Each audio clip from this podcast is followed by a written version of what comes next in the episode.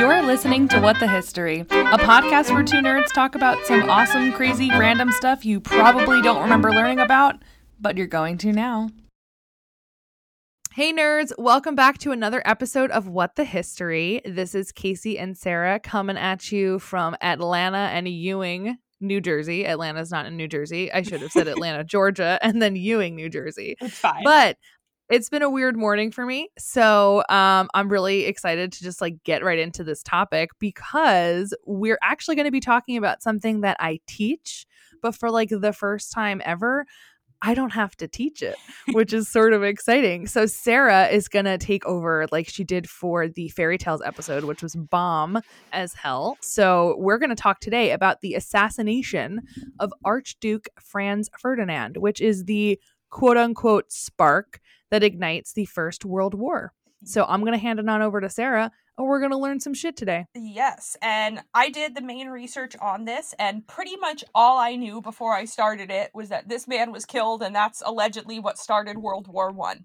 That is basically yep. all I could have told you. So I've told Casey to jump in at any point and be like, that's wrong, or what you're saying makes no sense, because sometimes I'm just winging it here. Oh. I have my teacher rubric, so like, you're good. Yeah, we decided she's going to grade me at the end and see how I did in my research. Yes, agreed. I think it's a fun new segment to add. Yes, let's grade Sarah. No pressure. But I figured we would start out and just talk about who Franz Ferdinand was, because I genuinely, like, I knew he was an archduke, but that's about it. He is not just a Scottish rock band I've written, because all I could think about was the band Franz Ferdinand. Um, what? There's a band? Oh yes. I'm Googling this. They were like super Franz. popular, and I want to say when I was in like middle school, like kind of an alt-rocky type band called Franz Ferdinand. Oh yeah, look at that. Yeah, I can't. That's weird. Had a couple like popular songs I can't remember the name of, but yeah. So that's always my first thought. So not just a Scottish rock band. This man's name huh. was actually Archduke Franz Ferdinand Karl Ludwig Joseph Maria of Austria. Wow. That's his full name. Could you imagine if we had names that long, like every person in society? That'd be great. I like that. That would be like, they threw Maria. I feel like in I there. have something similar. Yeah, I have something similar with my like Catholic confirmation name, which I don't like yeah. care about. Sorry, Mom, if you're listening. I know you're not. Um, no one in my family has listened, but it's fine. It's fine. Um, my Catholic name is Mary, because I always liked the Virgin Mary because I thought she was pretty badass. Okay. I thought she did a lot in like her young years, and yeah. I was like, that seems like a cool name to add. So I technically have like four names. Okay. So why was it Marie? It probably was his mother. His mother or... was Maria, but I just had never okay. seen them throw a woman's name in like that. You see, the- I could see that yeah. because he was royalty.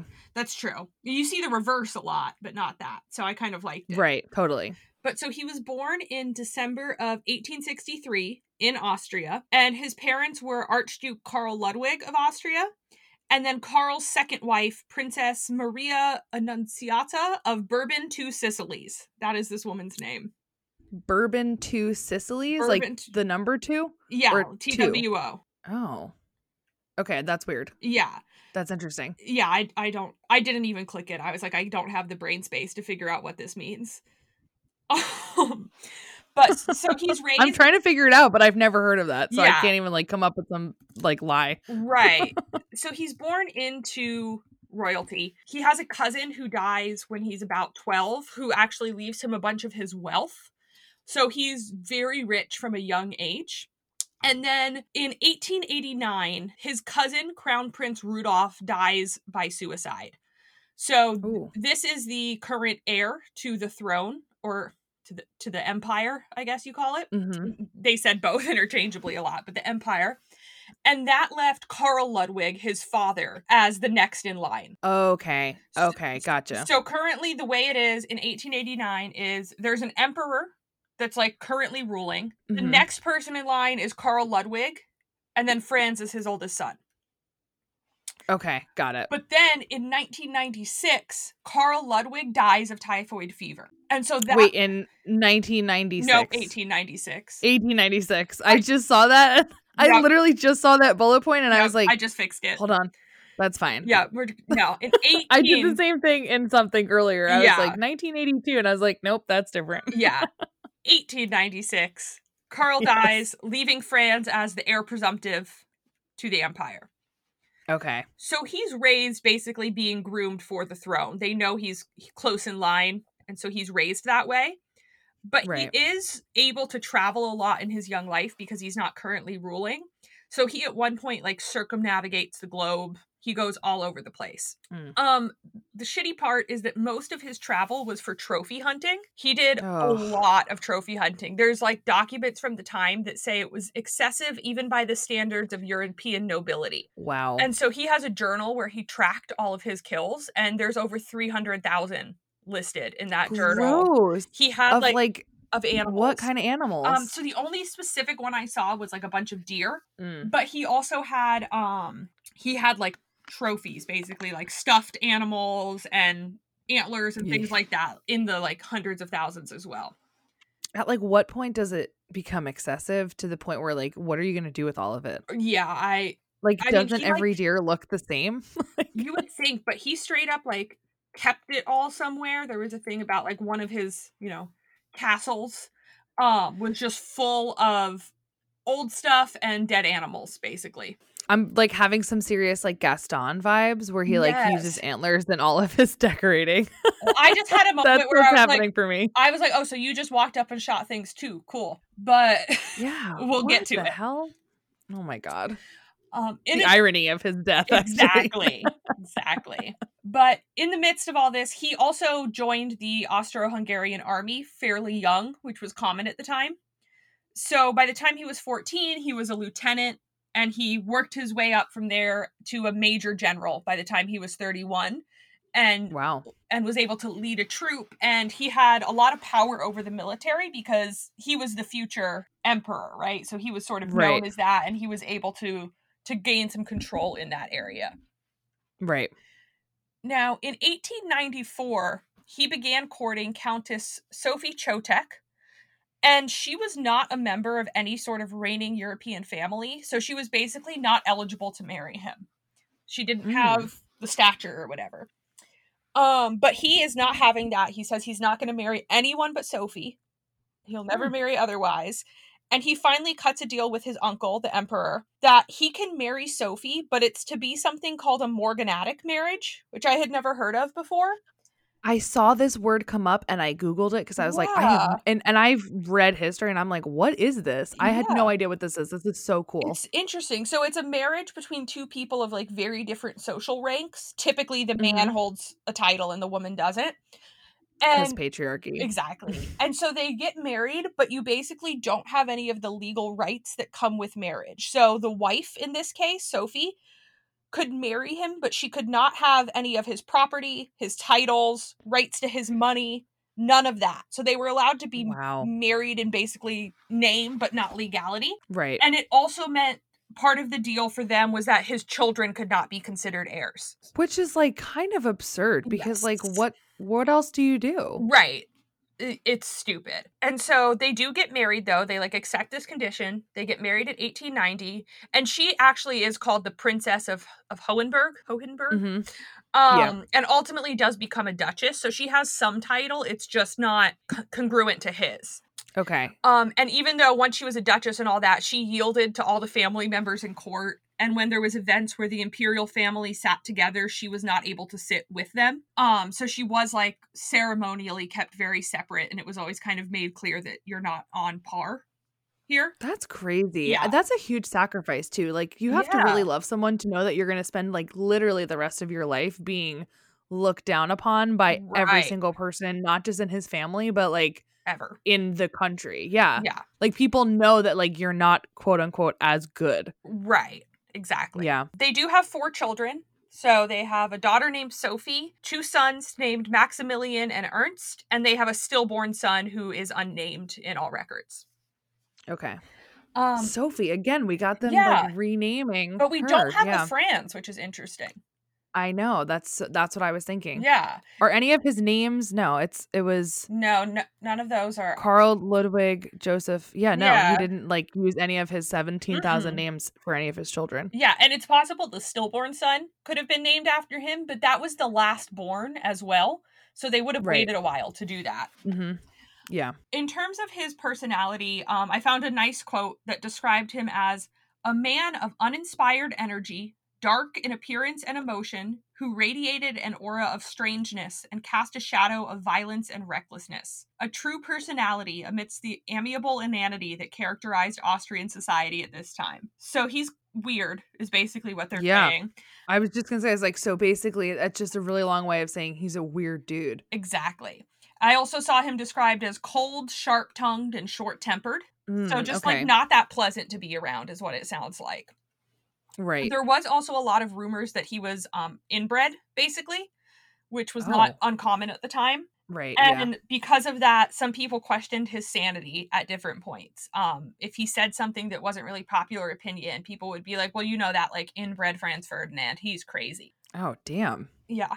That's nuts. Yeah. So, like...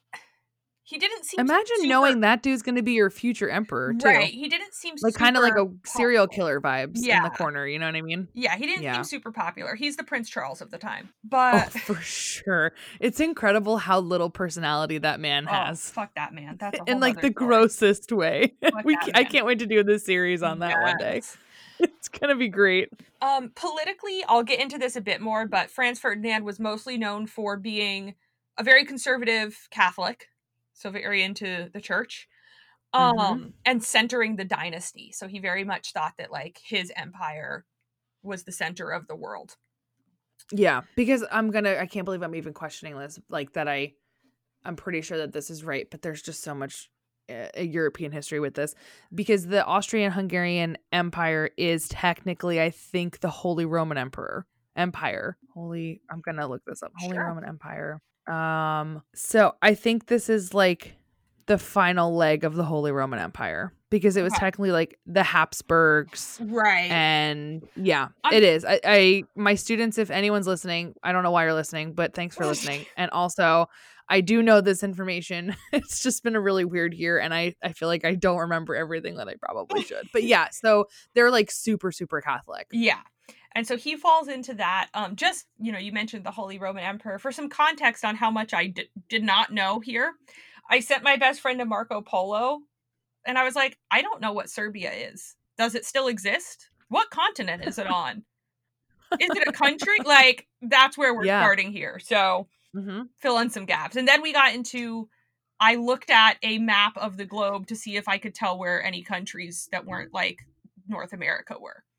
So. Well, that's what's kind of interesting. And that's, I think, the thing I've always found fascinating about the way World War One starts is like, you're one hundred percent not the only person that would be like, where the hell is Serbia? Right. Like, it's not, it's such, and I don't, and I don't want to say inconsequential in case I have any Serbian listeners or just like calling any country inconsequential, right. but it clearly is it consequential. Really is.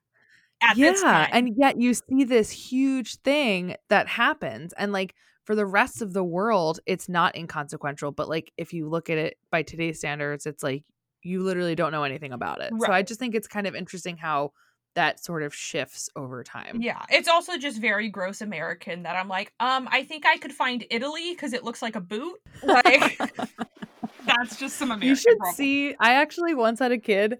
I'm not kidding when I say this. She like almost fought me about claiming that Germany was part of Asia. And I was like, okay, well, do you mean like Eurasia? Like it's like it's one landmass. So yeah. you're right. You could say that all of Europe is also part of Asia if you just call it Eurasia. And she's like, no, she's like, it's part of Asia because they were allied with Japan in World War Two. No. And I was like, how do you know that they were allied in World War Two, right. but you actually believe that Germany is an Asian country? It was just like mind-boggling. No, I will. I yeah. did a whole thing in undergrad that I still argue about that, like, Europe's not even a continent. It's part of another continent, right. and white people were like, actually, this is our continent now.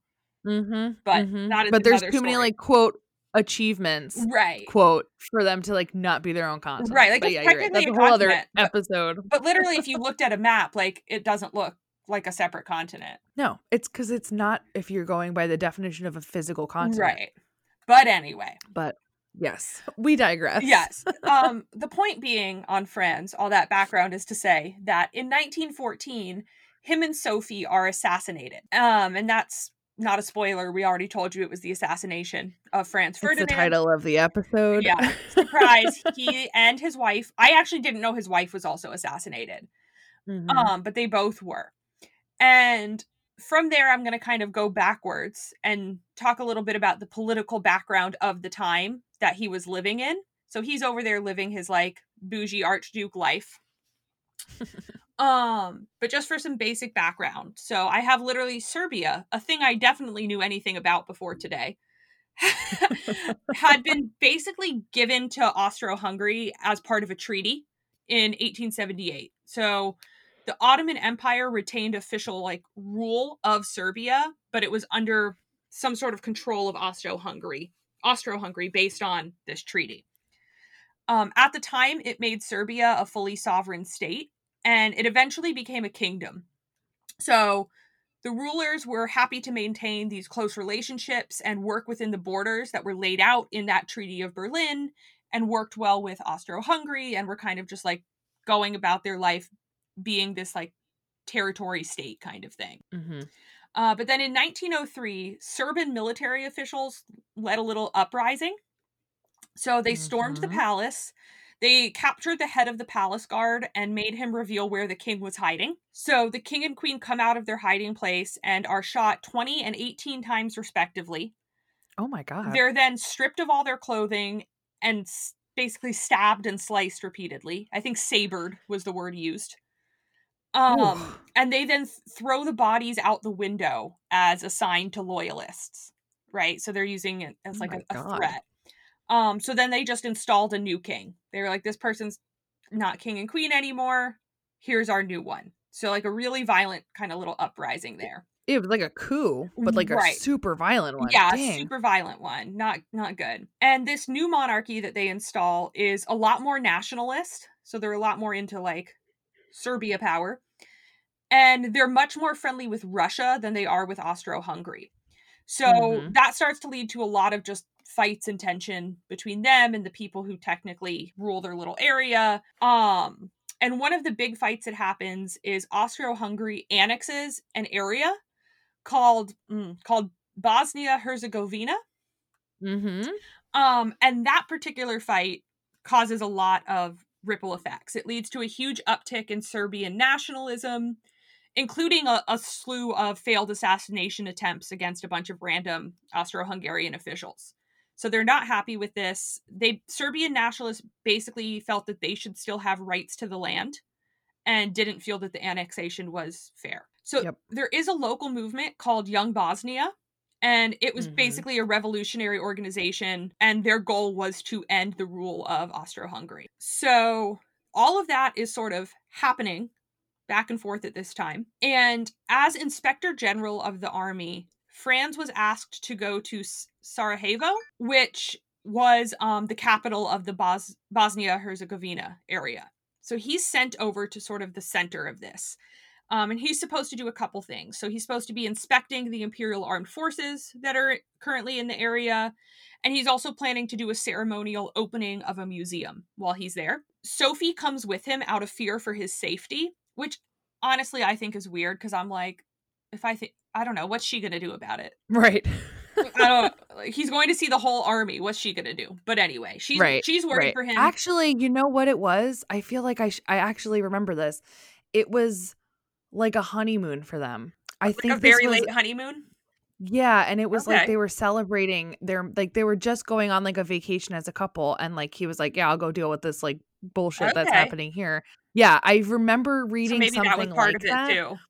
Yeah, exactly. And they also, I think they genuinely really loved each other. They I mean, did. Again, you were making major sacrifices for your life and your family, like just your yeah. children, knowing you're birthing children that are not going to have the same kind of respect that like their cousins will or whatever. Yeah. Like, yeah, they absolutely. They were very in love. Yeah. Were very much in love. So yeah, I think this was just like a couple's retreat, which I think rem- I remember reading and I was like, this is really sad. Right. Not that he was like a super great guy, but like, that's pretty terrible. Right. And so as he goes there, sort of his position on this is he is not really a fan of Serbians. He has called them, quote, pigs, thieves, scoundrels, and murderers. Mm-hmm. Um, so he's not a, a Serbian lover, but nope. he was still against the annexation because he felt that it was going to make the tension with Russia worse. So even though he didn't necessarily care about the people, this wasn't something he politically supported. His actual goal was kind of increased federalism and something they called trialism, And it was basically reorganizing the Austro-Hungarian Empire, creating three equal crowns. So there would be like the Germans, the Slavs, and the, the Magyars. That's a word, apparently. Mag- yeah. Mogwais. Um, very different. There's an R. The Mogwais are those like little things uh, from, I think, Gremlins, right? Yeah. So they're going to have equal rule. The Gremlins are going to be one third of this crown. um but that was one of the things where people were literally like, this man is crazy and inbred and like doesn't know what he's talking about. Mm-hmm. um and the same thing, he had suggested actually forming a United States of Greater Austria with sixteen independent states kind of coming together. And so mm-hmm. that was very much his goal, was like a, a unified empire that included all these different groups, right? Um, and so that's kind of where he fell on this spectrum. So he goes to Sarajevo. He's not a big fan of Serbians, doesn't support the annexation, but he's basically there on ceremonial duties. So to mm-hmm. take a look at the troops, to do a museum, and to have some alone time with his wife, I guess. Yeah. So what I want to talk about next is sort of the background of the other major player here, who will be um, the person who ultimately kills Franz Ferdinand and his perspective on the political happenings. Um, but I'm going to pause. Casey, I think you're going to talk a little bit about the Black Hand and what that was at the time. Yeah, absolutely. So the Black Hand was the terrorist, quote unquote. I mean, we'll call it a terrorist terrorist organization. Um, was it like because Antifa? It was. I have so many things that I want to say. So kind of. so um, Bla- the Black Hand was actually real, though. So I feel like I have to clarify. Um, so it was actually called, quote, Unification or Death. Like, that was the real name of the organization. Okay. Which I thought was super interesting because I've actually never heard that. But it was well, actually in some sort of like Serbian-Hungarian yeah. like translation. And I was like, you know what? Your girl can't say this. Well, so I think unify or die is a thing. Yes. And so that's exactly it. Yeah. So they were founded in nineteen oh one uh, by officers in the army of Sarajevo, as well as an earlier conspiracy that was to assassinate the Serbian royal couple in nineteen oh three. So when you were mentioning the assassination mm-hmm. of the king and queen, they were actually had a part in that. Uh, so the basic goal or aim of the Black Hand or of Unification or Death forming was their ultimate goal of uniting all territories that had a southern Slavic majority. So basically, when we talk about nationalism in this context, we're actually looking more so at like what your ethnic background is mm-hmm. and where you come from in that sense, rather than like a nation that you would say like the nation of Serbia. Right. Okay. So like there were some people in Serbia who didn't have the same sort of like ethnic identity, but the problem is, is that in the time frame that we're talking about, like people were controlled by empires still. And those empires had basically controlled all of these different smaller groups of people. So the one specific instance that we're talking about here is like the Black Hands fighting for Serbians specifically. So their ultimate goal was to promote and liberate like Serbians that were outside of Serbia from any type of Habsburg or Ottoman control. So that would basically mean the Austrian-Hungarians or the Ottomans.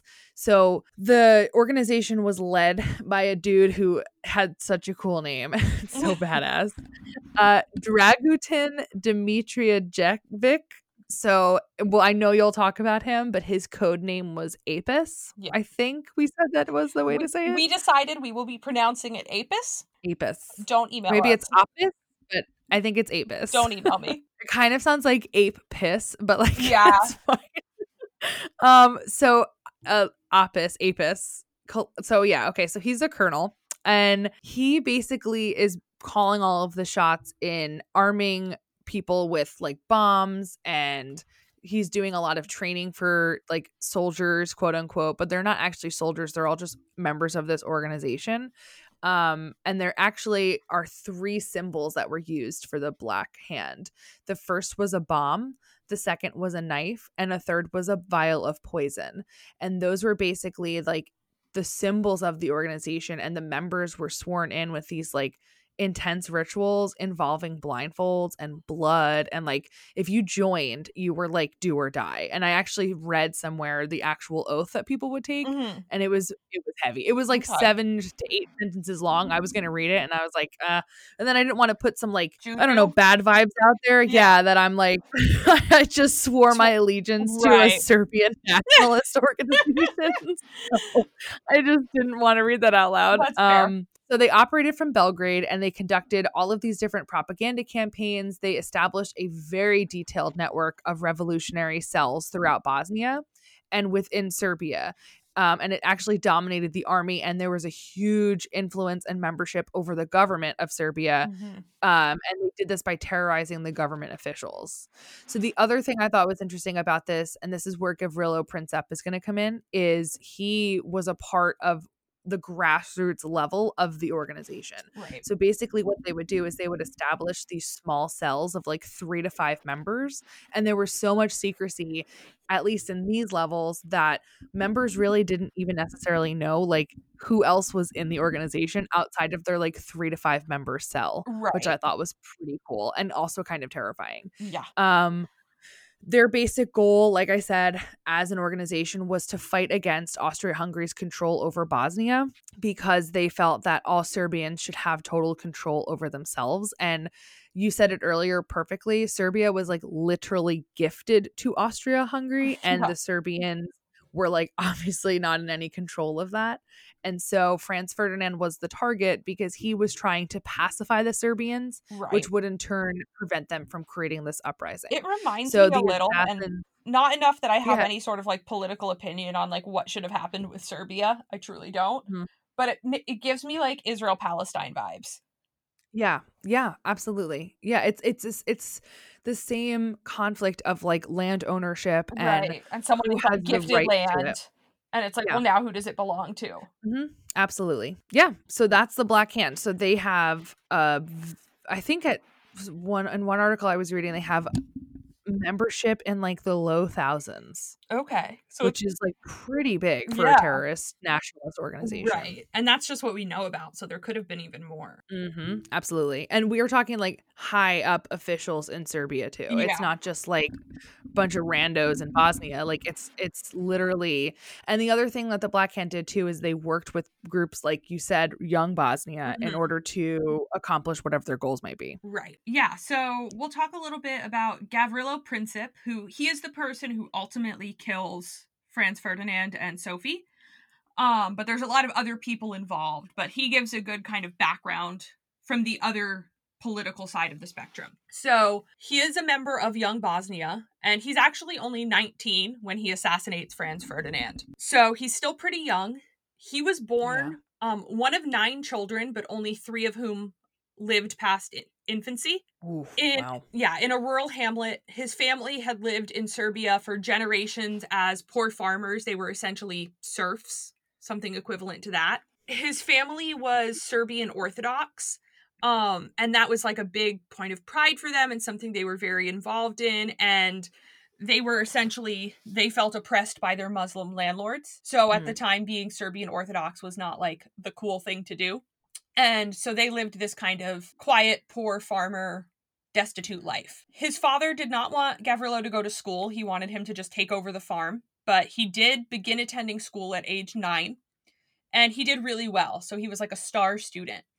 And he actually went to go live with an older brother to attend military school, was the plan. But before he got there, his brother was talking to friends, and the friends told him, don't let your brother become an executioner of his own people.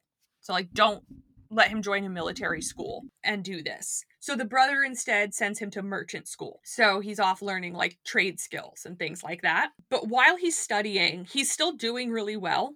And he begins to idolize this revolutionary who attempted to assassinate officials. So some of the people involved in like this Black Hand, he begins getting really into that and just getting kind of radicalized by it. So he joins Young Bosnia. I wrote Young Serbia here, but I meant Young Bosnia in nineteen eleven um, when he's sixteen. So the goal there is just to separate Bosnia, to unite it with Serbia. Um, mm-hmm. And it's like a secret society he's basically in. So even though their goals are these revolutionary things, they're talking a lot about literature and politics and ethics and philosophy. And it sounds kind of cool at this yeah. time. I mean, the thing is, like, these people weren't just like, I mean, they weren't just like grunts, you know no. what I mean? Like, they actually were intellectuals. Yeah. And I mean, I'm sure there were people who just joined to be like swept up in it, but because it was so secretive, you couldn't just have like Joe Schmo, like, you know, hanging right. out at like a local tavern, like, yeah, yeah, I'm part of the Young Bosnia or whatever. Like, exactly. You actually had to really understand what their values they were fighting for. Yeah. And then you also had to be able to like get other people involved in it too. Right. So, yeah. Yeah. And again, like, Like, I don't know, I don't know enough to be like, I think they were right or the other people were right or something like that. Mm-hmm. But it was clearly something they like really believed in and devoted their time to trying to make happen. Absolutely. Um, and so he's actually expelled from school for participating in a demonstration mm. with Young Bosnia. And he allegedly was physically threatening other students and things like that. But he gets expelled for being a part of this. And he goes immediately to Serbia. And there's a story that as soon as he gets there, he like falls to his knees and kisses the ground because he's so happy to be there. Hmm. And he does get involved with some some revolutionaries, including members of the Black Hand. And so mm-hmm. that's the, the conspiratorial society uh, you talked a bit about. But he wants to join and he gets rejected. They tell him he's too small. He was like very short and skinny. So they say no. And he actually is not having it. He tracks down um a major who's like one of the high up people in the Black Hand and tells him mm-hmm. what happened, and the major is like, no, you're too small. And so he gets a little bit nomadic for a time. Like, he's really humiliated. He returns to Bosnia and he kind of spends time going back and forth between the two places, kind of trying to figure out what he wants to do since his little dream was shot down. But he actually finally meets somebody during his travels who sees potential in him and sends him to a training center with a bunch of other Young Bosnia members. So he gets trained to to shoot guns, to create and detonate bombs, to fight with blades. It's like war training center, basically. Yeah, and it's like actual soldiers who are doing this. Or yes. former soldiers who right, are doing this. Right, former soldiers. Mm-hmm. And it's not all Young Bosnia, but it's a lot of like these underground type people who have different Yeah, and causes. It's like not a bunch of randos. It's like people who really want to see this. And yep. yeah, they have like actual or have held positions of power. Yeah, he gets basically recruited for it as like, mm-hmm. you, you fit this bill. And so he's in Sarajevo. And during that time, there's a state of emergency declared by Austro-Hungary. And so he's stuck there kind of under martial law. Um, all Serbian cultural, no, Serbian cultural organizations are prohibited and shit gets bad. And so he's basically just like this radical nineteen-year-old dude who's like living his life trying to be a revolutionary in a kind of shitty situation. Mm-hmm. That's where he's at. So how does that mean he ends up killing Franz Ferdinand is the question. And so I alluded to this, but there'd been plans to assassinate a large number of Austro-Hungarian officials for years prior. This had always been sort of mm-hmm. in the conversation. So there was a man named Danilo Ilic. I'm going to say Ilic. And he, I think it's Ilic. Ilic yeah. yeah. He was a, a Black Hand leader in Sarajevo. Um, and he saw a speaker at one point who kind of hinted at direct action being the way to end these issues. And he ended up making friends with Apis, who we talked about. So he's in like the in-group of the Black Hand. There's mm-hmm. no real records ever found of what happens in their meetings or what they discuss. But what people can figure out is they have a meeting, so Ilic and Apis, and they're determining what the best targets are for assassination. They do discuss Franz Ferdinand, but they ultimately end up dispatching somebody completely different to kill the governor of Bosnia. So Franz yep. is taken off the list. They're going to go kill this other dude. But the guy, so he's on a train to kill the governor, and the police enter to search for a thief. So there's a thief somewhere else on the train, and they're going around searching people. And so he panics and throws all his weapons out the window. So everything he had with him, he's just like, nope, never mind, it's gone. So he arrives at the, the destination, but he has no weapons. So he has to spend time figuring out how to get them, which delays the planned attack. And so as he's trying to figure out what to do, Ilic basically calls him back and is like, look, we're scrapping this mission. Instead, we're going to kill Franz Ferdinand. So he takes too long, basically, and they change their mind about the target. So Ilic goes around recruiting a variety of other people for the assassination. Um, so one guy is Čubrilović and then Popović are two of the people that get recruited. So their names will come up. Um, and they had actually approached local like guerrilla fighters and said that they were interested in the cause. And so they kind of got mm-hmm. connected through this network. It took a little bit for them to get their shit together. So they had to wait for all the weapons to come in. And then like somebody was sick, so they couldn't go on one of the initial trips. But by May twenty-sixth, they had all the weapons they needed, and that included six hand grenades, four pistols, money, cyanide pills, a bunch of training, special maps, knowledge of contacts, a secret tunnel. They were very, like, seemingly well prepared. Which is so ironic. I know. Because what I know is coming, it, and, yeah. like, people who are listening have no idea what the hell's going to happen, but, like... It's, it's not well prepared. Like, it seems, like, foolproof, and then it's just Very so fooled, bad. yeah. Yes. And they take basically this really long journey, like using all their sketchy contacts and these tunnels to get there. So they're like trading off items and hiding under different names, doing what seems like a pretty good job. So what happens is Princip and then Čabrinović and then another guy named Grabež, they all arrive. And they actually spend some time basically covering. So they go visit various family members while they're secretly getting things together for this plot. And then later, Ilic arrives with weapons. Um, a man named Jovanović helps him, like, hide them. Again, they're going back and forth through all these, like, syndicates and networks. During that time, there's at least one instance where the assassination is canceled and then reauthorized. Like, they're, mm-hmm. they're spending a lot of time on this. It was not a fly-by-the-seat-of-your-pants thing. Yeah. So the night before the... I think they said it said somewhere it was, like, a six-month endeavor. Yeah. Yeah, it started at the beginning of the year, I believe. Which, like, I don't know how to plan any type of assassination or, like, a party no. even. But, like, I feel like six months is maybe a long time, but also maybe it's the right amount of time. I don't I, know. I feel like it seems fine, yeah. but the amount of the prep that you're explaining is, like, kind of crazy. Right. Yeah, they, like, really thought this through. So the night before the attacks, Ilic begins distributing all the weapons, and that's actually the first day that all all six of the assassins and Ilic and other people involved meet. So like you were saying before, some of them knew, like, one of the other people, but all of them didn't come together for a plan until the night before. Right. So then the next morning, which is, um, is it June twenty-eighth or July twenty-eighth? I'm fine. June twenty-eighth. Uh, June. Yeah, June. June twenty-eighth. July something different.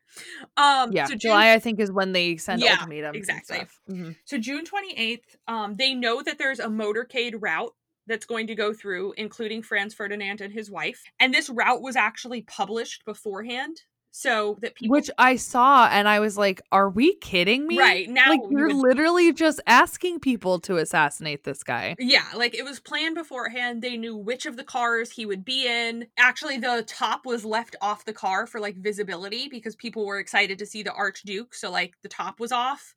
Very different than how we would do a motorcade now.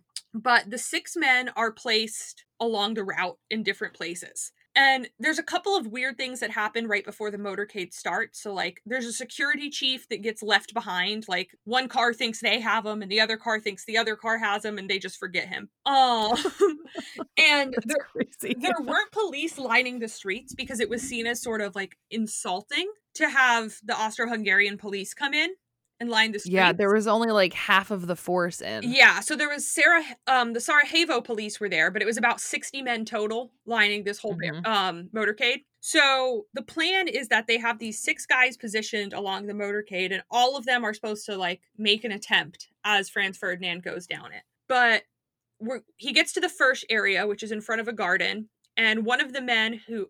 Uh, Mehmed Bašić? Mehmed Bašić? That's what that's what I saw too. Like, I thought the same. Yeah, name. Mehmed I think Bašić. That's how you say it. Yeah.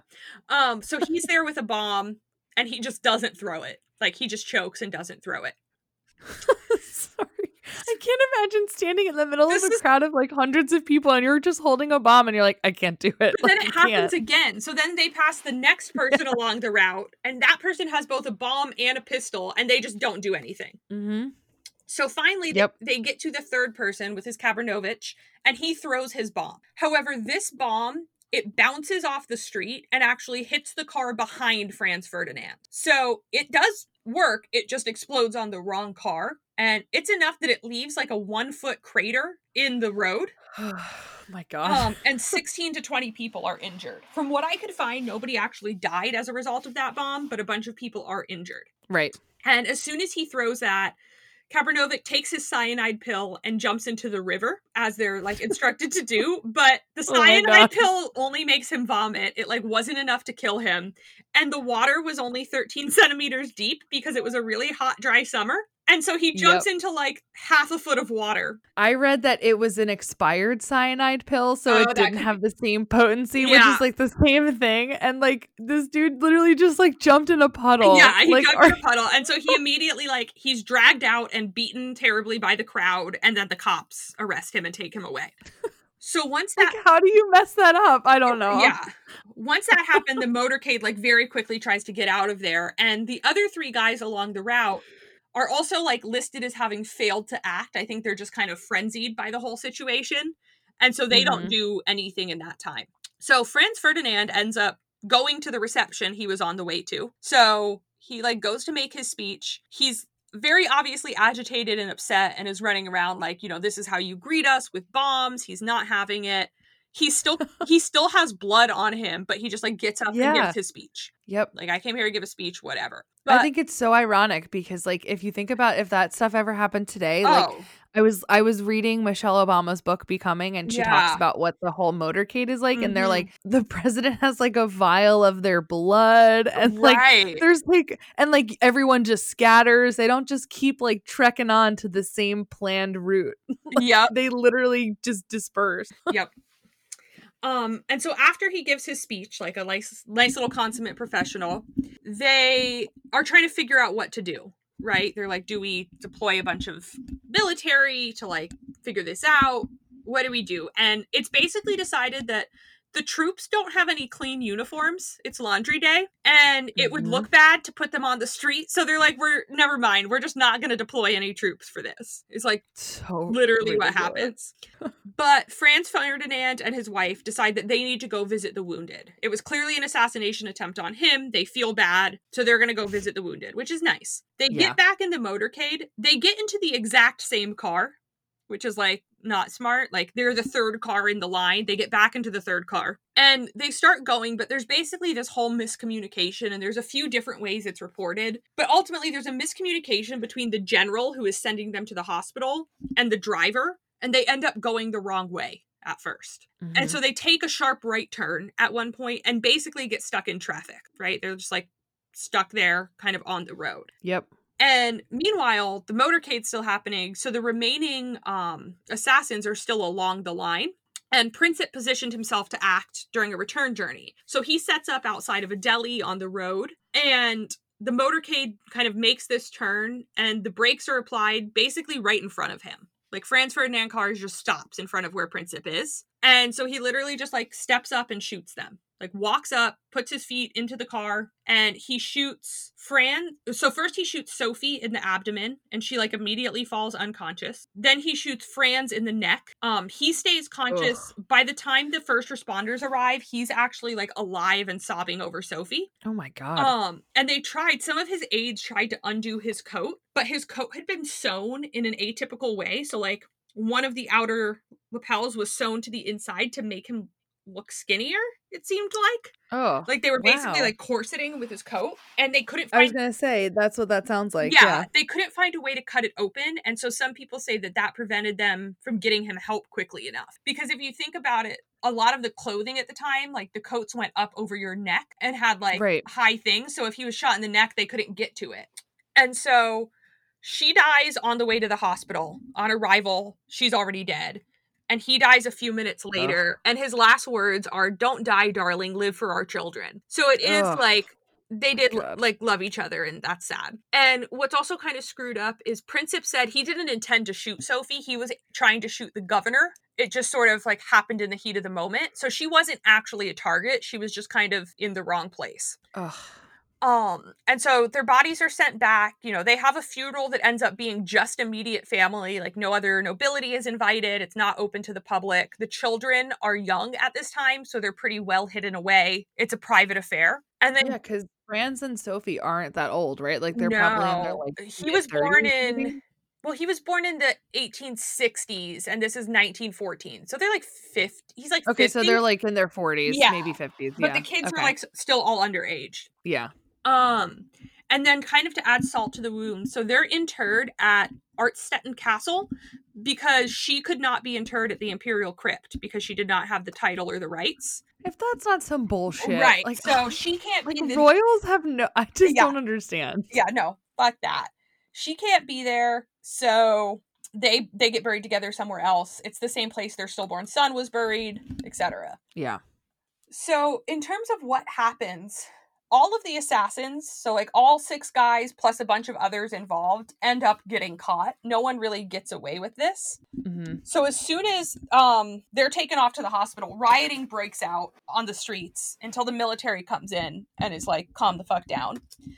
Um, but there's a bunch of rioting. And then it leads to a bunch of anti-Serbian violence. They're basically like, well, Serbians killed him. So all of these things start happening. Hate crimes start happening. And the police are doing nothing to prevent it. So in this time period, two Serbians are killed. And over a thousand houses, shops, and institutions were pillaged and razed.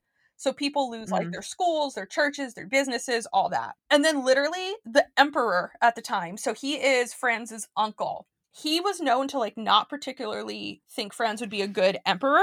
He didn't like the idea mm. of him as an heir, and he liked the next person in line better. So he literally said, like, what a relief, basically. Oh, my God. Like, he was basically like, oh, cool. Now the better one can but, be. Like, you're the emperor of Austria-Hungary. Yeah. Like, can't you just be like, you know what, Franz? I don't really like you. I don't think that you're going to work. None of your kids can be heirs. So yeah, and, like, we're going to just go with the next guy. Like, why can't you just decide that? Yeah, and like, I don't think he said that publicly, but it, someone knows about it. Ugh, and that's crazy. So meanwhile, one of the assassins, uh, our friend Me- Mehmed Bašić, him, he escapes, and he's actually captured elsewhere and like extradited to Serbia, basically. But mm-hmm. all the other guys are caught together, along with a, a large number of agents and random peasants who had also helped them along the way. Wait, they're all like hanging out together? Well, they're all brought in together, like... They're okay. all brought in and immediately, like, okay. put together. I was like, group. Don't tell me that these freaking idiots were, like, hanging out in a bar, like, yo, it you see that like shit it, when he died? But they, like, brought them all in and were like, you guys sit in this cell and think about what you've done.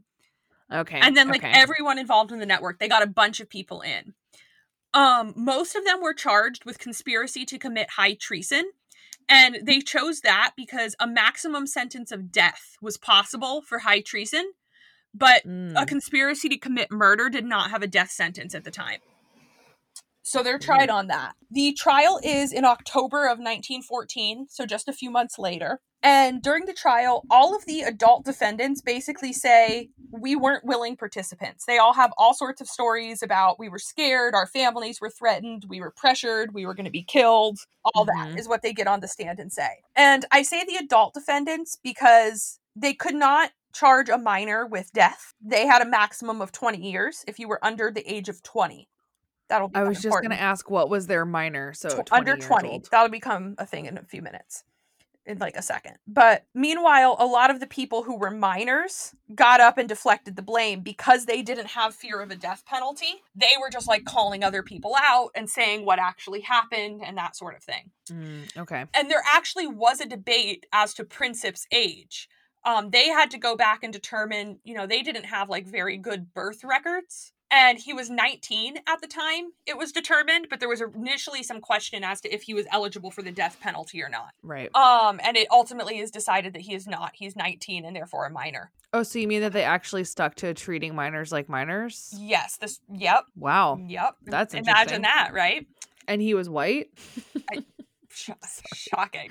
I have so many things. I mean, real. Ugh, it's happening in nineteen fourteen in Serbia. Yep. Come on. And so they come okay, down sorry. and basically everybody is found guilty to some extent of whatever they're charged right. with. The court actually determines and says, basically, they don't believe the claims that the official institution of Serbia is blameless. They know mm-hmm. that it like infiltrated that. And so everybody gets sentenced. Princip gets twenty years, which is the maximum allowed for his age. Yep. Um, the other men, the five other men who were placed along the route get somewhere between thirteen to sixteen years. Um, twenty years only for killing the right? Archduke and his wife. That's like nothing. I yeah. mean, not that twenty years is nothing, but that's, I mean, what? He would come out not even forty years old. Exactly. Um, mm-hmm. And then Ilic is executed. And there's nine other people who are sentenced or executed in this initial trial. Wow. Um, there is a separate trial in nineteen seventeen in Serbia, and they ultimately executed Apis there, and then like a large number of his colleagues. Yeah, that's after um they do like a whole investigation into the Black Hand right. and everything. So right. pretty much everyone involved does get their due for it. Um, Čabrinović actually expresses the most regret. So he is, first of all, the one on the stand who is hardcore, like, they said they'd kill my family, I didn't want to do it, whatever. But he's the one that threw the bomb, right? He's the one that threw the bomb, yeah. And he feels, mm-hmm. like, really bad about the whole thing, allegedly, to the point where when they were older, Franz and um, Sophie's children sent him a letter of forgiveness. Oh, wow. And, like, in communication with him, um, because he felt bad. And a lot of them later said, like, had we known the consequences that this would have, we never would have done it. Like, not him right. dying. They didn't care about that, but, like, everything that will transpire no, the whole... later. The two to the three decades of World Wars. Exactly. Yeah. Um, so both Čabrinović and Princip die in prison of tuberculosis. So neither of them oh. ever get out after their sentencing. Um, and so that is the end of Princip and and the the assassination itself. I think we're going to go, Casey, I know you have a couple items here on, I guess we'll call it responsibility. Yeah, so there's a couple, like, I mean, the way that I saw them was sort of like conspiracy theories, mm-hmm. but the more research I did, the more I was like, this was an assassination plan, so technically that was the conspiracy. Right. Um. So one of the things that came up was whether or not Apis armed young Bosnians to destabilize and overthrow his own government mm-hmm. of Serbia. So one of the associates of Apis, um, Major, oh God, I don't even know why I was going to say his name. No. I'm going to say Major Tankosic or Tankosic uh, claimed this after he was arrested that Apis, quote, did everything he could in May nineteen fourteen to overthrow the Pasic administration. And Pasic was the, um, oh my gosh, what am I, I'm blanking. Pasic was the prime, prime minister, minister yeah. of Serbia. Mm-hmm. And so this sort of leads to the next question of whether or not Apis actually wanted the conspiracy to succeed, or was he actually trying to hope that the inexperienced Bosnian quote unquote terrorists would fail um, in order to like link Serbia to the attack. And then the Austrians would gain enough international support to remove Pasic because the Black Hand had so strongly infiltrated the Serbian government. So what's interesting is like pretty much every Austrian-Hungarian report on the Black Hand from November nineteen eleven through June nineteen fourteen emphasized the group's threat to its own government of Serbia rather than the threat to Austria-Hungary. Hmm. So any intel that was done by the Austrian-Hungarians never was like, we should be worried about the Black Hand. It was more like the Serbian government should be worried about the Black Hand. Um, on top of that, none of the empire's diplomatic correspondence after Franz Ferdinand and Sophie are assassinated included the ultimatum, like including the ultimatum that they sent out to Serbia, basically being like, turn these people over or blank, um, even mentioned the Black Hand. So the Austrians sort of just automatically like jumped to this conclusion that it was the Serbian government that did it in the first place, and it wasn't even necessarily a terrorist organization or I mean again nationalist organization. At this point we're kind of using the two interchangeably. Yeah. There was so much on this, so it's like again this could be like its own episode. um yeah. But basically Pasic was really trying to avoid any kind of war with Austria-Hungary because they had just kind of been in wars with, um, I think it was Austria-Hungary in the Balkan Wars where they were mm-hmm. fighting over territory, which is where when we talk about Russia in a little bit, that's going to come into play. And so Serbia really didn't need any other major military conflict. And so this is sort of the reason that Apis organized the assassination, because he felt that the heir's visit would foil uh, an attack on Serbia. But basically, Apis almost didn't expect the Sarajevo conspiracy to succeed according to this conspiracy theory. They basically, he basically thought this was just going to be like an attempt that would fail because it was a bunch of mostly young men who were just sort of like fired up about Serbia and Bosnia, and they really weren't necessarily going to be successful. And it's actually interesting that you just like laid out all of these failed attempts, yeah. because like if you think about it, like the people that they recruited obviously like maybe had a hard time with it, so like it was maybe deliberately supposed to fail. Huh. So that was one of the theories. Um, and then like it kind of went into this whole like it was just like bad luck that Franz Ferdinand actually ended up being assassinated. But that's kind of where the, that theory lost me, because I think that Serbia did know that this was going to happen. So yeah, like when we talk too. about when we talk about responsibility, like, and what's crazy is I can't find anything that says for sure one hundred percent the Serbian government knew. But it's like when you know about how much the Black Hand actually was involved in the Serbian government, it's kind of hard to not think that they knew. And if they knew, it kind of was like not necessarily like an inside job that the Serbian government planned it. It was kind of more like the Serbian government looked the other way right. as it was happening. I literally made a forming. note that was like, I think it's a nine eleven situation, like the nine eleven mm. conspiracy theory, where it's like, yeah, they kind of knew that was going to happen and let it happen. They knew, but they just, yes. Right. Yeah. Not that they caused it, but they allowed it. And it like reminded yeah. me of those conspiracy theories. Right. And so apparently the prime minister was uh, like informed of like men who were being smuggled across the border to kill the um, Archduke. But then he basically told Apis to like call it off. And so he was like, Apis decided to just keep going with it anyway. Or, I wonder like, he... if that has to do with the the like one confirmed thing where they canceled and then reauthorized it. Yeah, like that's he, what I was thinking. He canceled it for real and then was like, J K, that was like a joke. Yes. Like when you said that on your own, I was like, oh, okay, that's that's where this probably came yeah. from, from like what I found in my research. So that's like sort of asking and answering, but not fully answering. Did Serbia know that this was going to happen? Um, the only other thing that I saw in terms of even a cons- conspiracy actually is just kind of more like history creepypasta or just like weird things that have happened. Love it. Um, so typically whenever we talk about history, we always find these like weird stories. Like there's one I'm thinking of that that's a British sol- a British soldier in World War One almost shot Hitler uh, like in a trench. Oh yeah, but, like stopped. I've heard that. But like that's it's like again it's something that's never been able to be proven, and it's like how would you know that the German man that you were looking at with the stupid ass mustache was like going to become one of the worst people in all right. like, of human history. So basically this I like to call the sandwich story. So Gavrilo Princip apparently is one of the only people that's left after the multitude of people who either bailed or failed in their um, attempt to assassinate the Archduke. So he basically goes to buy a sandwich while Franz Ferdinand is giving his speech, and Franz like is starting to leave the town hall, and when the heir gets back to his limousine, he decides to change on uh, his plans last minute. He'll call at the hospital to visit the men and women who were injured in the grenade blast. So like you right. said, but the only problem is the Archduke's chauffeur, who doesn't know anything about Sarajevo or their town, gets lost. And so supposedly he swings off of the Apal quay and into this like crowded street. Mm-hmm. And then it totally stops. And then he's right in front of the exact same deli that Princip is standing eating his sandwich.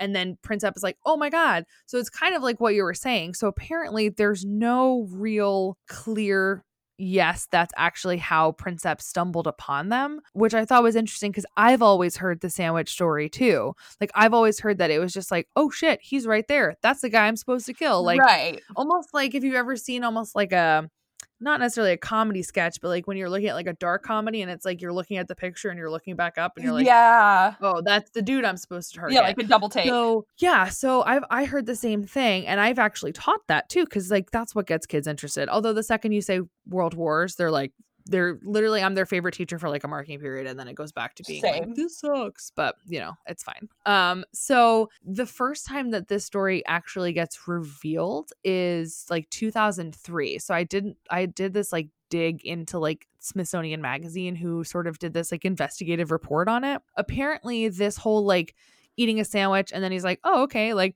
this is the guy I'm gonna kill, doesn't show up before two thousand three. Huh. In fact, in all previous writing, apparently the assassin, like you said, waited outside Schiller's where he was speaking to somebody, but there's no like mention of him ordering a specific sandwich there. It's just more like he's standing outside of this deli. Yeah. So it's interesting that, like, I don't really know why the sandwich became a thing, but, like, in some respects it did. I think it, it might have, like, almost, it kind of almost, like, humanized him, some of the reports were saying. Yeah. And it also was saying that, like, history happens, and, like, you, like, sometimes you could be in the middle of, like, eating absolutely nothing, and you're actually in the right place at the right time. And, like, realistically, like, Princip was standing exactly where he was supposed to be for Franz Ferdinand to just, like, show up. And, like, that just seems a little too, mm, like, the u- word they used was outlandish, but it just kind of was more like when things went so wrong that whole day, it just seemed to be, like, too easy. Right.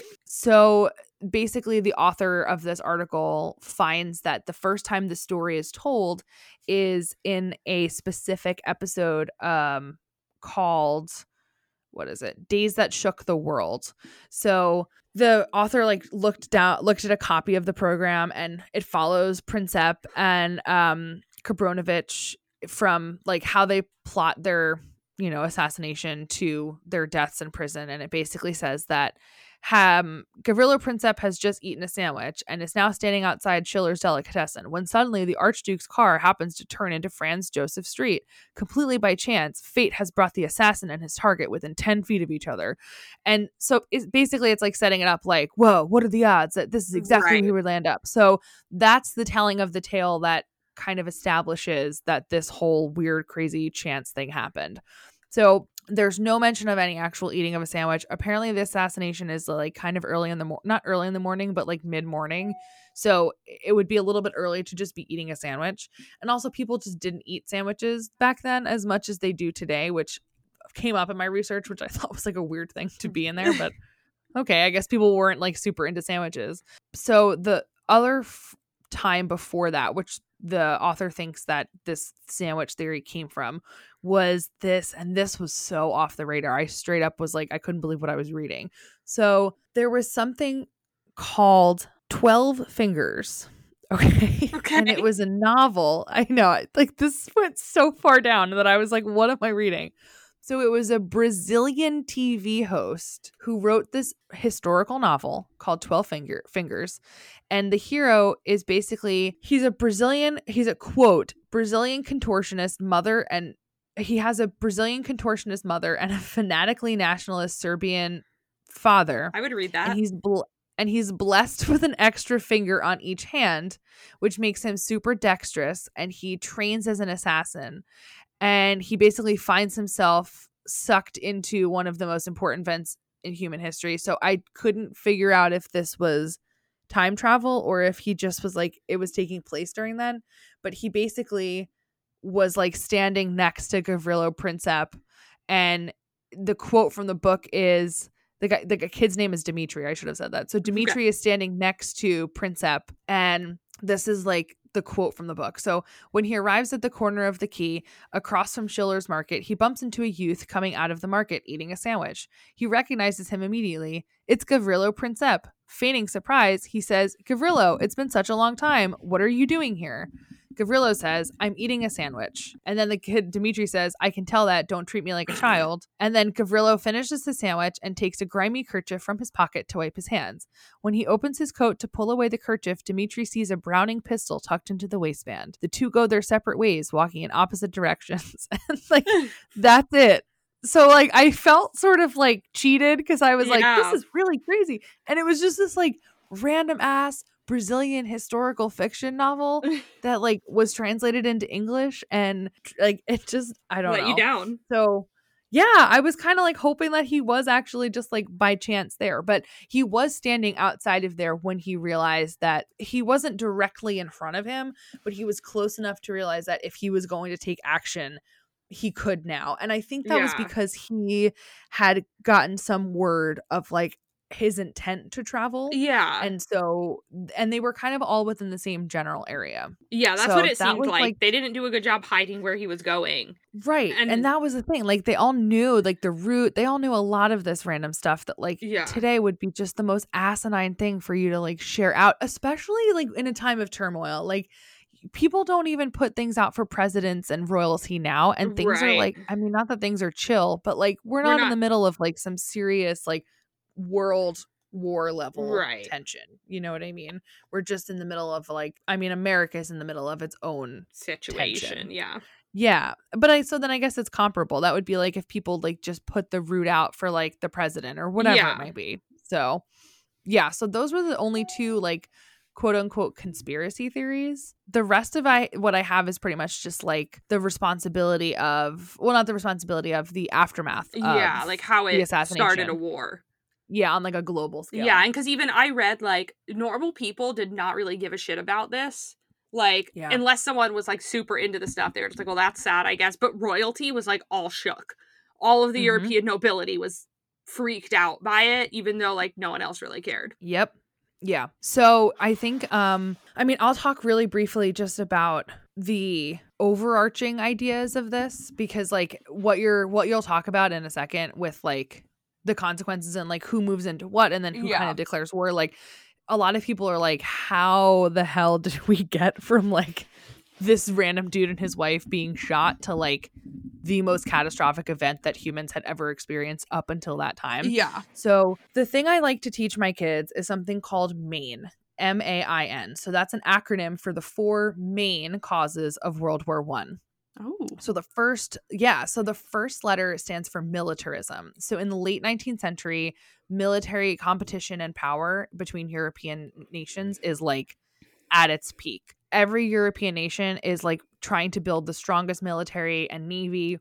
Their um ability to protect themselves is sort of like how they judged each other. Mm-hmm. And so it creates this like culture of paranoia.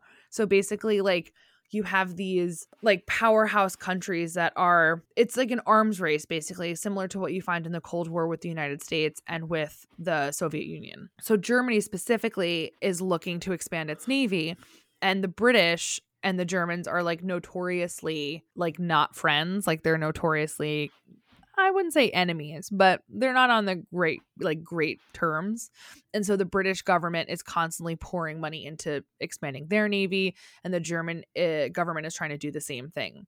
So it's just like the whole atmosphere of Europe at this time is like super tense and kind of crazy. So like, it's almost like anyone's ready to go with a standing army, literally any given second, which was weird. Like people today have standing armies, but back then you really didn't. It was kind of like, oh, right. shit, we're in war. All right, we're enlisting a bunch of people. You have to go. But now it's like we have, you know, standing militaries of hundreds of thousands of people. So that's the M. So militarism. The second one is alliances. So A. So most people are like, oh, A for assassination. Like, nah, it's actually alliances. So between eighteen seventy and nineteen fourteen, there were two major alliances that formed, um, and they kind of all get really messy, like really fast. So in eighteen eighty-two... Germany, Austria-Hungary, and Italy formed the Triple Alliance. And then in nineteen oh seven, France, Britain, and Russia formed their own alliance called the Triple Entente. So basically, Austria-Hungary and Russia are pretty much always over, like, fighting over the Balkan territories. Okay. And France and Germany literally have always hated each other. Like, right. always. Because they've always been fighting over the same bullshit land. Yep. So they kind of automatically polarized. And then the British, even though they kind of also hate the French, were like a lot more aligned with the French. So that's where the alliances came from. But the alliance system was messy enough that like if you didn't, like you had to comply. Like if you if you were called into war or your alliance was called into war, you were expected to follow them, which is why it quickly pulls into this like global conflict, because the next thing I'm going to talk about is imperialism. So imperialism was like the big competitive sort of arena for a lot of European powers. So hopefully people know what imperialism is, but basically it's when one nation colonizes and takes over another location for a multitude of reasons. Most of the time it's just like uh wealth and like economy and money. Um so like perfect example would be like the way that Africa was carved up and basically just taken by European nations. And, you know, France, Britain, Germany, like they all just like take land from Africa, and then they force Africans into labor and they force European culture on them. And like, if you've ever sat back and wondered, like, why can't African nations get their shit together, quote unquote, it's because Europeans got involved and they yep. just completely destroyed everything. So the reason why imperialism is the third cause is because the European colony, uh, the European countries are already like duking it out across the world. And there's a lot of like anger and bitterness that's bringing nations to be more displeased with one another. Um, and they're also interacting with each other in ways that they probably wouldn't have previously. Right. Um, and then also you have the idea of nationalism. So nationalism is, like I said, like at the very top of the episode, which was basically people no longer wanted to be controlled by empires. They wanted to have their own independence based on their national identity. Right. So we're going to see nationalism be a big source of tension in Europe because you have these really smaller groups of people who are like kind of trying to figure out how to govern themselves, mm-hmm. but you also see them like wanting to combine their powers based on their like national identity. So that's like literally what the whole assassination was essentially over. That's why I can use nationalism and terrorism in this sense in like the same way, because it was sort of like the same idea. Yeah. And nationalism also is going to eventually turn into like extreme pride in your country. And again, I always tell the kids this, but like it's not patriotism. Right. It's like, it's not like saying like, oh, I'm proud to be an American. It's like saying like, I would literally kill anybody who's not an American because Americans are the best ever, always. Right. And I will literally do anything to show that. Like, it's extremism. Yep. So all of these four factors are happening in Europe. And like you said, most European people didn't really give a shit, but the second that he's assassinated and the royals start to panic, there is this sort of sense of like holding your breath. Like there's a period of time that happens immediately afterward that that people are kind of just waiting for the other foot to drop, because once you call one group into war, you're now going to drag in everyone else who is aligned with that group. Mm-hmm. So there's a lot of other shit that's happening just in the context of Europe, and actually in the context of the whole world outside of just this, like, weirdly enough, like, quote unquote, small assassination. Right. What's uh, that's which is why it's called the spark. Yeah. Because it's like there's already a bunch of like kindling, and like we've already doused it in gasoline. We're just waiting for a match. Yep. Yeah, exactly. Okay. So kind of how that leads to a war in like very brief based on that background. So after the assassination, Austro-Hungary and Germany, who are like allies, tell Serbia they need to open an investigation into the murder. And Serbia's like, no, we're good. Thanks though. And so Austro-Hungary goes back and they verify like, hey, Germany, you're going to be on our side and you would be in any fights with us or whatever. And when they get confirmation of that, they issue a formal letter to Serbia reminding them, like, you agreed to the annexation of Bosnia-Herzegovina and to maintain good relations with us. Like, we didn't violate any of that. And they lay out a bunch of specific demands. So the demands include things like suppression of all propaganda, removal mm-hmm. of any radicals from the military, dissolution of national organiza- nationalist organizations, the arrests of everybody involved, Um, stopping the shipment of arms across borders, things like that. Um, they all literally basically calling into question like everything. Yes. Like all four of the main causes. Exactly. And they also yeah. demand that as part of the investigation, Austro-Hungarian officials are involved so that they're able to be a part of it. And this is known as the July ultimatum because it's sent in July of nineteen fourteen. It's actually sent on July twenty-third, which is your girl's birthday. Oh, there you go. Yeah. Um, and they- I tell the kids that and they literally don't give a shit. They look at me like I'm it's dead great. Inside. I think it's so great. It's good. um, and basically it's an ultimatum. The threat is if they don't accept all of these terms, they're going to recall the Serbian ambassador and dissolve diplomatic relations. Serbia does the same thing on their side, and they go to Russia, and they're like, hey, Russia, you're with us, right? And Russia says, sure. So they offer a partial acceptance. They say, we'll accept two out of these ten demands, but not the other eight. And Austro-Hungary is like, no, and they go ahead and break diplomatic relations. So they remove their ambassador as sort of a mm-hmm. symbol that they're not willing to be friendly anymore. And then the very next day, uh, a group of Serbian like militia type people cross into Austro-Hungarian territory, and mm-hmm. the Austro-Hungarians fire to warn them off. So they just kind of fire some shots, but it gets really overstated to the emperor. Like it gets called a considerable skirmish, and he goes ahead and declares war and mobilizes their army. And then the Serbians are like, okay, well, so they mobilized their army. And there was a treaty, which it was called the Secret Treaty of eighteen ninety-two, which I enjoy. Um, I love that. The Secret Treaty required Russia and France to mobilize as well once these two armies were mobilized. And so once Russia gets involved, Austro-Hungaria and Hungaria, you know what I mean. Austro-Hungaria yeah, yeah. and I've li- I can't tell you how many times I've done that when I'm talking about this in school. Yeah. And the Germanic armies, like, fully mobilize. And soon, at that point, all of what was known as the Great Powers had chosen a side and gone to war. So China, Russia, France, the U K, and the U S all eventually get involved. And that's how we end up in World War One. Mm-hmm. And all of their colonies get involved, which yes. is how it really becomes, like, a global conflict. Because a lot of the time, the kids are like, this sounds like a bunch of Europeans fighting. And, like, you're right. It is that. But... but- because these Europeans want to control every, you know, part of the damn earth, like, that's why all right. of these other places they like rope involved. A bunch of other people into it, and then we're yeah. in an all out. Literally everybody in the world is fighting. Yeah, exactly. And exactly. I don't know. I assume somebody wins, and then we're good. Yeah, and then we do it all again twenty years later. Yay. Woo. Yeah, so that's uh that's the assassination of Archduke Franz Ferdinand. Yeah. Uh, I would absolutely say, and I know you're going to think I'm lying for this, but my grade for you is a B plus. Okay. I'll take borderline it. A. Yeah, you did a great job. Oh, this was you. Excellent. Oh, thank you. You taught me shit I didn't even know. There we go. I learned a lot yeah. of things.